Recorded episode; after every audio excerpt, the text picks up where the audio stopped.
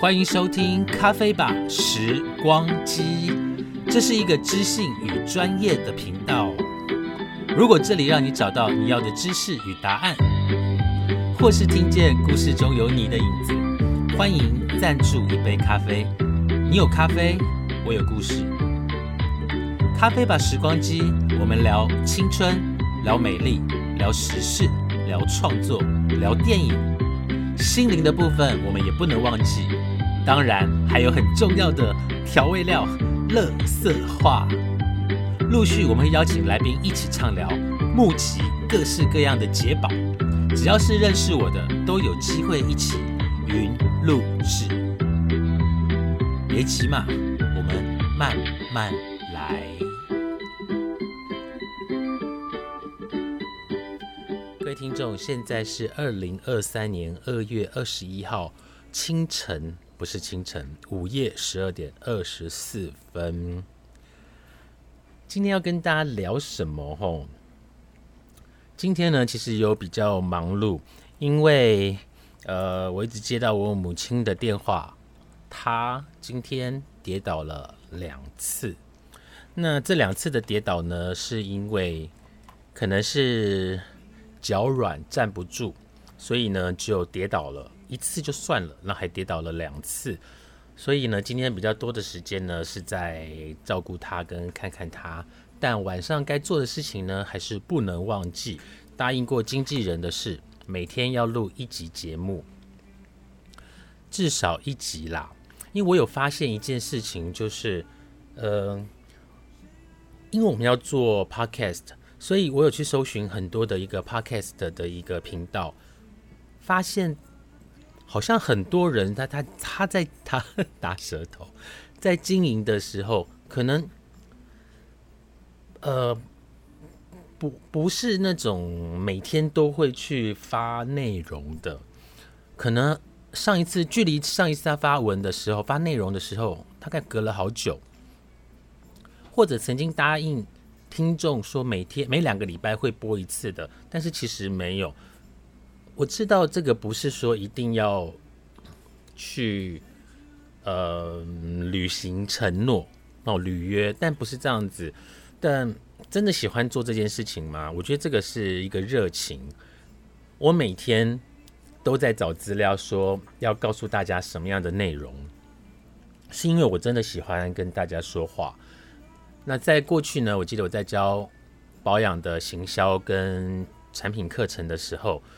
呃，我在上面讲，呃，不管是实体的或者是线上的，我在上面讲呢，都会有很多学员跟我互动。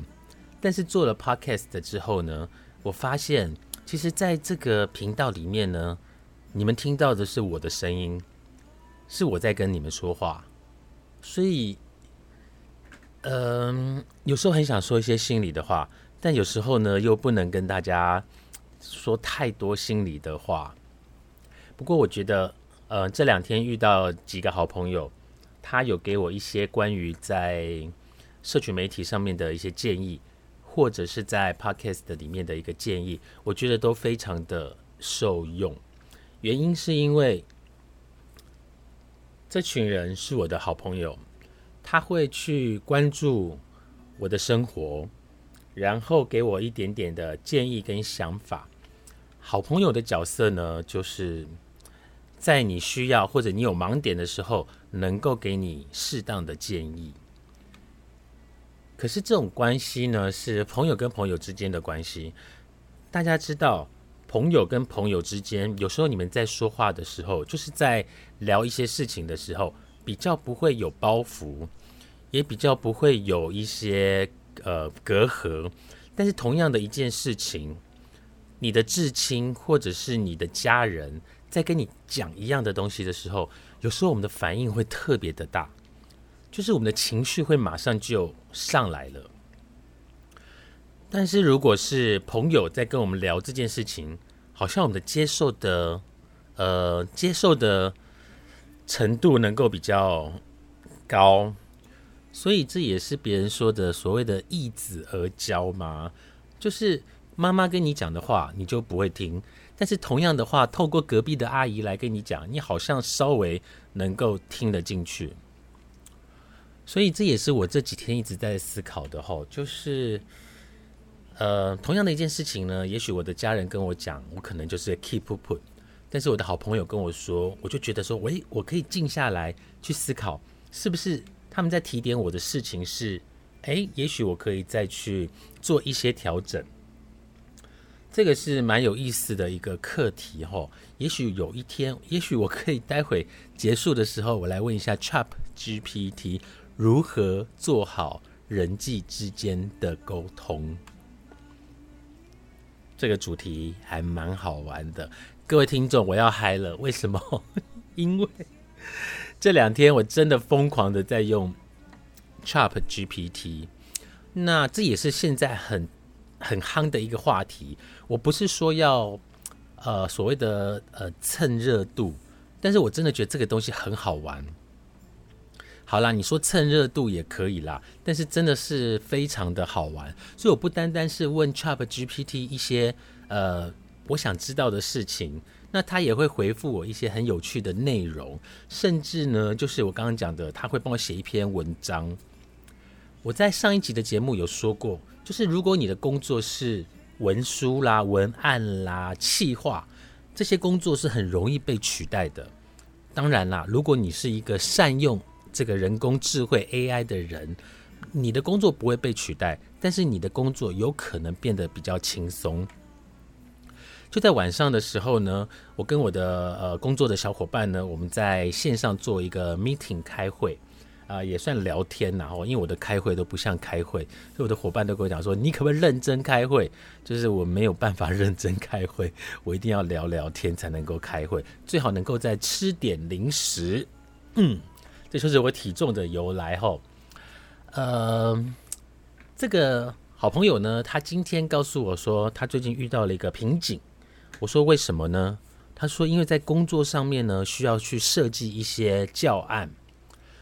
那他的工作比较特别的是，他他的工作是要去教育一些个比较特殊的小朋友，就是可能跟我们比较不一样，但他是比较学习比较慢，那比较特殊的小朋友，他必须要透过各种听力啦、视力啦，或者是听觉跟视觉来去学习一些辨别的呃呃的一个方法，所以他在找一些教案的时候，他不知道该怎么去呃寻找。我就告诉他说：“哎，难道你不知道有很厉害的一个聊天机器人叫做 Chat GPT 吗？”他说：“我有听过，但是那是什么？”我说：“请你去收听我的 Podcast，前面有两集专门在讲怎么应用，跟它到底是从哪里来的。”然后他下载了之后呢，我就试着帮他找一些方法。所以我就输入了一个关键句，几个关键句就是有没有什么呃，Chat GPT 呃，可不可以用繁体中文告诉我一些关于听觉跟视觉的游戏方式？大概没有大概几秒钟的时间，他就大概列出了几篇的一些呃几个方法跟游戏的内容。我就把这个资讯就传给我的好朋友。那我不知道他有没有采用，但是我告诉他说，呃，他没有办法这么精准，但是你可以透过他给你的一些文字资料，然后去找出一个你的方法。他其实给你一个灵感或给你一个方向。那这个对于创作者来说是一个很好的使用的一个软体。那也有一个朋友，他本身是在做活动公关跟企划，我也告诉他这个 Chat GPT。我告诉他说：“你可以在里面跟他讲说关于你想要做的活动的内容，告诉他一些关键的句子，然后呢，他就可以帮你做一个活动简单的企划。那当然，这个东西是蛮厉害的，因为我们都知道，他可以收集呃，他在很很久好多年前就开始在收集网络上很多的一些资讯跟数据，所以。”他现在能够这样的一个对应、对应如流的一个方法，我们会觉得很好用。但是其实他花了很多的时间在设计这样的一个功能。所以我今天上网呢，又搜寻了一些相关的内容。我有找到一篇呃报道，我觉得他从这个角度去思考重新颠覆了我对于 Chat GPT 的一个三观。这个是从科技新报里面搜寻来的吼，它是呃昨呃应该算是昨天了啦，二月二十号最新的一个文章。这个文章呢，它的标题是这样子，大家听听看吼。他说，Open AI 这一家公司是假狼告稿，然后呢，他是用无偿的方法去盗用媒体的文章来训练他的聊天机器人。很有可能因为这样的一个训练，AI 的人工智慧最后抢走了记者的饭碗。不单单只是记者，我说过，只要你是文字编列者、自由创作者，或者是一个呃文书写文案、写企划的人，你的工作真的有可能就被偷走了哈。我们来看一看，它的标题真的蛮耸动的，就是假狼告稿就已经够耸动了。再来，他讲无偿盗用。无偿盗用，大家很简单的知道，就是我没有支付任何的费用，可是我却可以收集很多媒体的文章。可是因为他把这些文章打破，再重新整合，它就变成你找不到这个文章的作者跟发行人。大家还知道，大家知道吗？就是在中国，就是我们中国人呐，华人呐，不要讲中国人呐，讲中国人就一直被贴红标，有没有？就是华人。华人都会有一句话叫做“天下文章一大抄”，所以这句话就用在 Chat G T G P T 里面呢，聊天机器人里面就可以非常容易理解。你把别人收集，你把别人做的文章收集起来，然后把它打散，再去做整合。你说这有抄袭吗？你无法界定，你无法界定。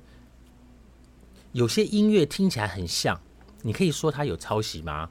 你没有办法去说它有抄袭，因为我知道在流行音乐里面，就是你只要超不超过几个呃，不超过几个音谱，它就不会是属于抄袭，它只能说是类似。好，所以我们来看一下这篇文章在说什么。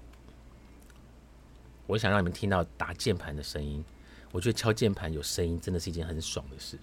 好。这边有讲到，他说，Chat GPT 呢，它是现在非常火的一个当红的话题，所以呢，它吸引了很多大群的 AI 粉丝，就是人工智慧的粉丝，开始热情支持跟使用。但是也有人发出一些疑问，就好像，呃，他发出了很多疑问、跟担忧、跟批评，像是呃，媒体工作者，好像我们是属于自由媒体的工作者。我们这样的一个状况呢，就很担心说，哎，我的饭碗会不会整个被 AI 聊天机器人给抢走？所以呢，有些媒体哦，注意听，有些媒体呢，他就开始测试用这个 Chat GPT 来写新闻的可能性。大家觉得 Chat GPT 能不能帮我们写新闻呢？好。所以呢，《华尔街日报》跟 CNN 他就炮火猛烈的说，Open AI 这家公司呢，实验室盗用文章训练 Chat GPT GPT 的模型，也就是说，他收集了很多的大量的文字，然后拆解之后再把它编成是一个文章。那这些文章呢，呃，这些文字很多时候都是从报纸、书刊。或者是一些书籍来的。那因为在早期我们没有所谓的 AI 人工智慧，我们都是用纸本或者是用打字，所以留底的资料呢，通常都是打字跟纸本来留底。那因为现在很多都是从网络上做创作，或者把它放在网络上跟大家分享，部落格也算是。所以这种情况呢，大家就很容易去盗取文章。那盗所谓的盗取怎么去做定义？我个人对于盗取的定义是这个样子：假设我的文章被别人拿去分享跟利用，在我还没有知名度的时候，我会很愿意去让别人使用我的文字。但如果我今天是有知名度的作家，我就会很不喜欢人家盗用我的文字，因为那是有版权。可是。如果你被盗用的文章可能被转贴或者被拿去做什么利用，如果你没有你你的你这个亲自的写作的作家，你没有发现这个盗用是不是就不存在？大家懂我的意思吗？就是你没有被发现，你的文你没有发现你的文章被盗用，所以盗用盗窃这件事情是不存在的。有一天你可能看到某篇网络上面的文章跟你一字不漏是一样的，你可以告他侵权。然后提出你的证据，但是这个是一个诊断的文章嘛？可是 Open AI 这家公司呢，它把机器人训练成它可以模拟虚拟的文章，它怎么写一个很重要的新闻？像是今天很重要的新闻有什么？是不是有一个政治人物在十一年前，他有一个被性招待的？新闻，当然我们现在不能确定有还没有啦，所以我也不能讲是谁。如果我今天在关键，就是在 Chat GPT 的软体里面讲一些关键句，它是不是能够帮我把最新的资料给写出来？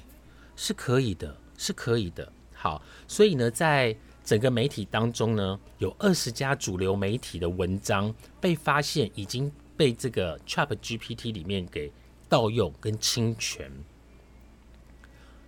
好，这里面包括了我们所熟悉的，像是路透社啦、纽约时报、卫报跟 BBC，还有 CNN，还有华盛顿的呃邮报，还有彭博社，哈，都是无一幸免。而且他们当他们提出这些疑问的时候呢，Open AI 这家公司还没有任何的回应，到目前还没有任何的回应。好，所以除此之外，除了刚刚讲的那些新闻媒体之外呢？包括一些呃影剧的媒体也发出同样的一个问题喽，跟声明。他说，华纳兄弟呢探索传媒，CNN 呢也认定 OpenAI 滥用自己自家文章的一个训练，完全违反新闻网络的一个服务条款。好，那除了刚刚讲的这些华纳兄弟之外，还有像是我们很熟悉的杂志，就是《男人志》。最近呢，也一直出状况，所以一直在帮所谓的 AI 人工智慧呢擦屁股。所以你怎么说他盗用文章？他的盗用文章如果是很长的，那当然就没有话说。然后，所以我们再来看一下，在呃最近的一期的一个报道当中，哈，就是《金周刊》的一个报道当中。它的标题是这个样子的，大家还记得吗？我们今天落下这个标题是讲说，Open AI 这家公司吃人够够，假狼告告。好，那除了刚刚讲的盗用文章之外呢，它到底还有什么东西是我们不知道的，或者是它背后有什么样的血泪辛酸史？今天的话题好像有一点点的严肃哦，但是，嗯，我觉得这个是真的要让大家知道的。《金周刊》的标题呢？它是说，《时代周刊》呢报道了 Chat GPT 的背后血汗的真相。他说，在研发这些呃这群人的里面呢，时薪只有新台币六十元。那在判读字词时，就是文字跟文呃词汇时出现了幻觉。我们来看一下到底怎么回事哦。当，我们知道 Chat GPT 的开发是由 Open AI 这家公司，那为什么 Chat GPT 会被称为时代史上最强的 AI？原因是因为呢，由于 AI 聊天机器人的建构必须有大的一个数量，好，必须要有大的一个数字，所以从二零一八年推出来一直到现在呢，它有非常多的参考资料。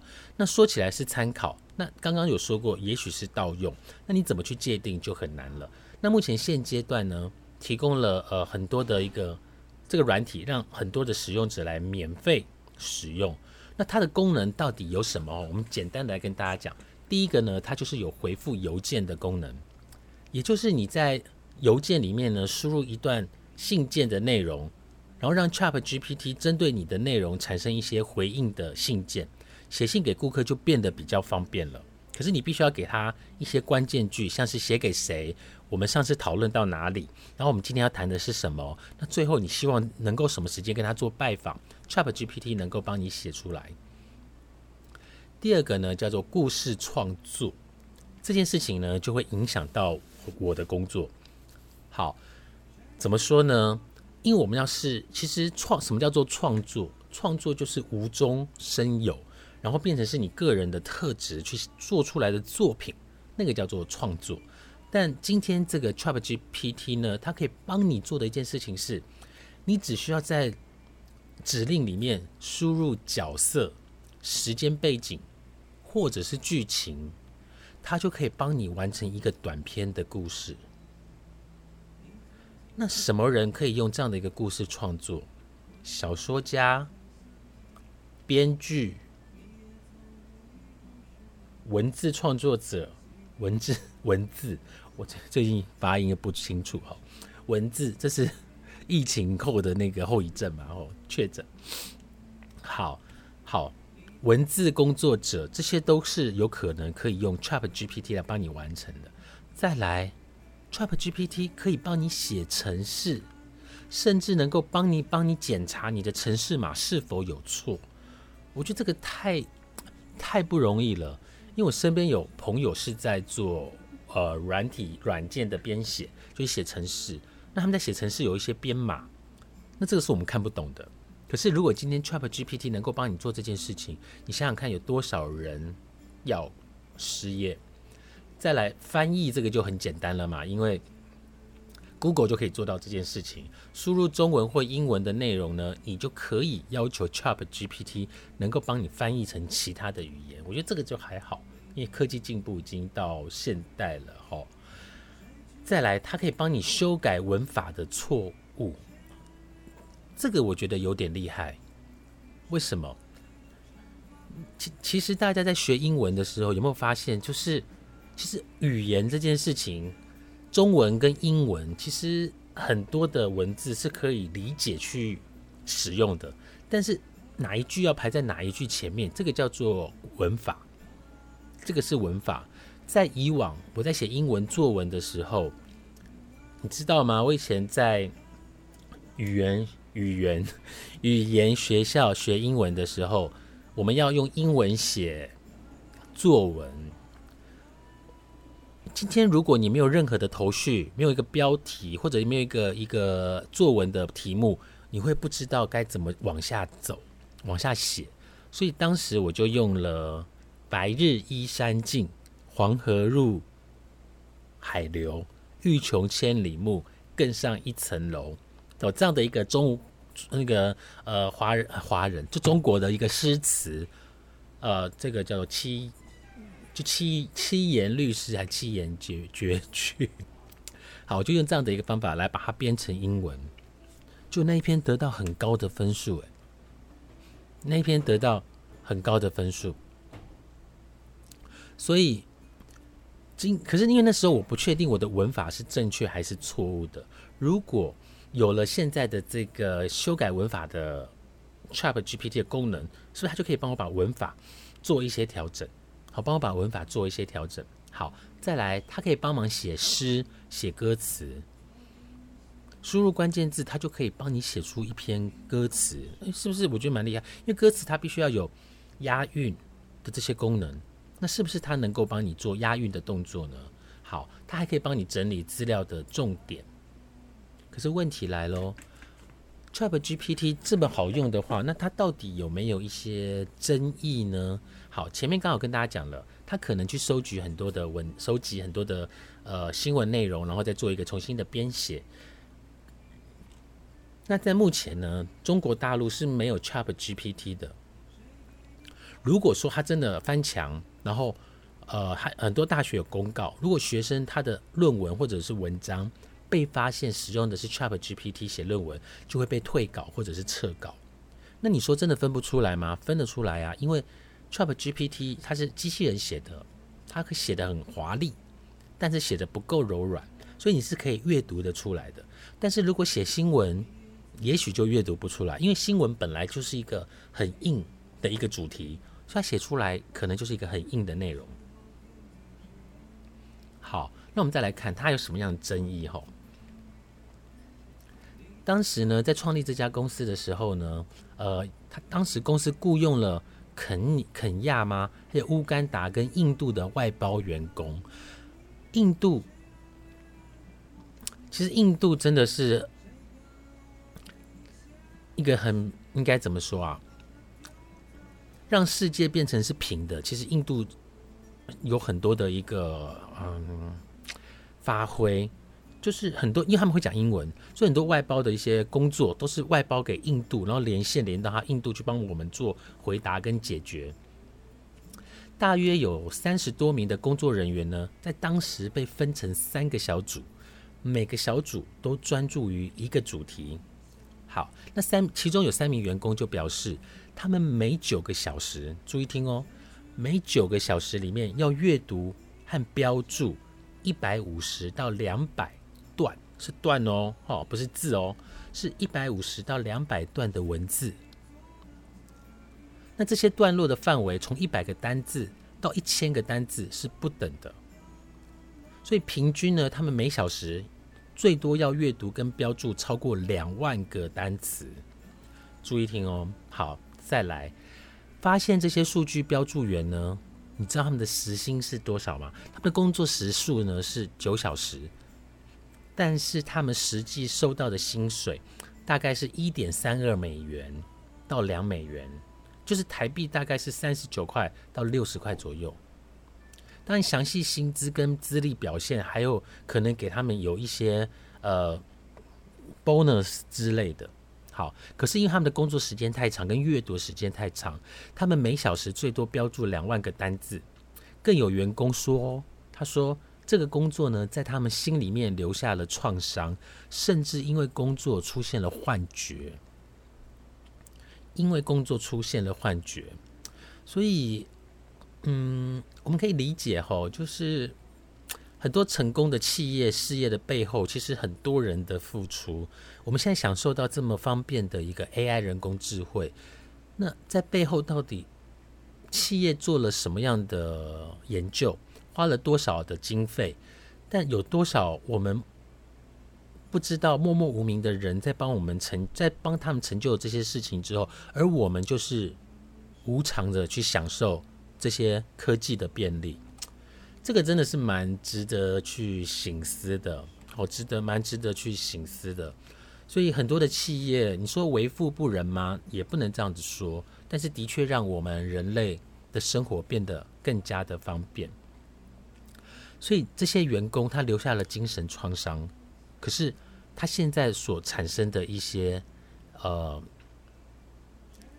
呃精神的状况，反复出现幻觉，我不知道到时最后员呃企业有没有去帮员工做后续的处理，这我不太理解。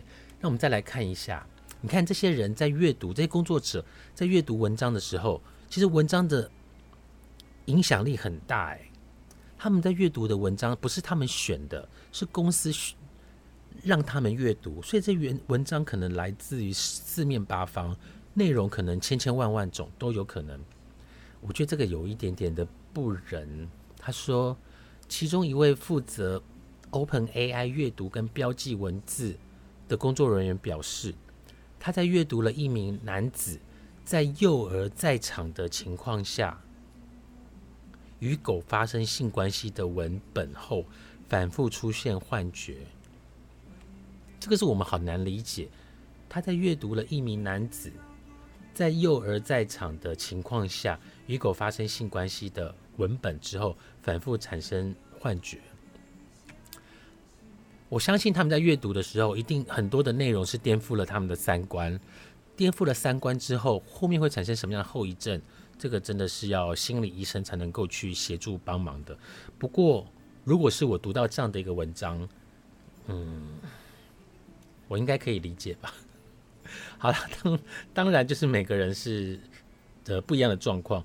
不过，我今天在搜寻这些资料之后，我也帮自己上了一课，在这些成功的企业背后，到底有多少人默默的在付出？而我们现在。轻易的享受这些无偿的科技的 AI 人工智慧，我们到底又付出了什么？未来的 AI 人工智慧，除了带给我们方便之外，会不会真的带给我们一些威胁呢？让我们拭目以待。谢谢听众今天的收听，我们下次见，拜拜。